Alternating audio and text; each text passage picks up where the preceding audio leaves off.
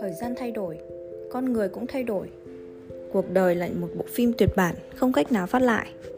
Có những việc, cho dù bạn nỗ lực đến đâu, không thể quay trở lại là không thể quay trở lại. Khoảng cách xa nhất trên thế giới này không phải yêu, chẳng phải hận, mà là người thân quen dần dần trở thành xa lạ. Rất nhiều lần sau khi bạn nỗ lực phấn đấu hết mình nhưng không thể đạt được kết quả như mong muốn. Tuyệt đối không phải do bạn không xứng, mà là cơ hội vẫn chưa tới. Điều bạn cần làm chính là cắn chặt răng, tiếp tục kiên trì, nỗ lực. Chỉ như vậy mà thôi.